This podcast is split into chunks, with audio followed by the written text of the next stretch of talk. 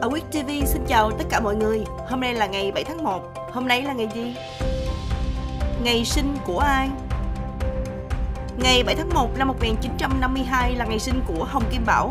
Ông là diễn viên, đạo diễn, nhà sản xuất và chỉ đạo võ thuật của điện ảnh Hồng Kông. Ông bắt đầu tham gia nghệ thuật từ nhỏ và là thành viên của nhóm Thất Tiểu Phúc. Ông được biết tới nhiều nhất qua các bộ phim võ thuật hài như Lâm Thế Vinh, Kế hoạch A hay Phi Long Mạnh Tướng. Nam diễn viên Nicolas Cage, anh sinh ngày 7 tháng 1 năm 1964. Anh cũng là nhà sản xuất và đạo diễn người Mỹ. Anh giành giải Oscar cho diễn viên xuất sắc nhất trong phim Living Las Vegas.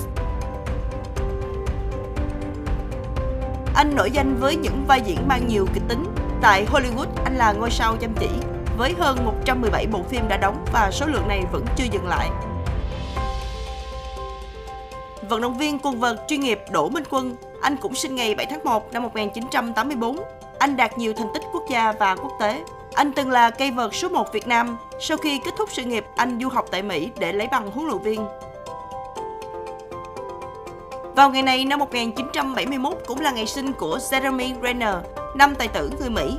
Anh nổi bật với vai chính trong phim The Hurt Locker, phim Mission Impossible Ghost Protocol, phim The Bourne Legacy và phim The Avengers. Anh đã được đề cử giải Oscar cho diễn viên nam chính hay nhất cho vai chính trong phim The Hurt Locker năm 2009. Tay đua công thức 1 người Anh Lewis Hamilton, anh sinh ngày 7 tháng 1 năm 1985. Anh là một trong những tay đua vĩ đại nhất trong lịch sử giải đua công thức 1.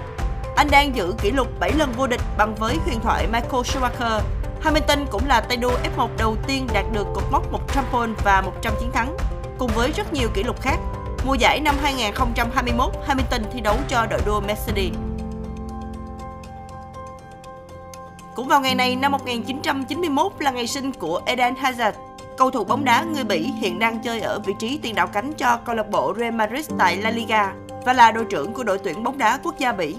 Anh được coi là một trong những cầu thủ xuất sắc nhất thế hệ của mình.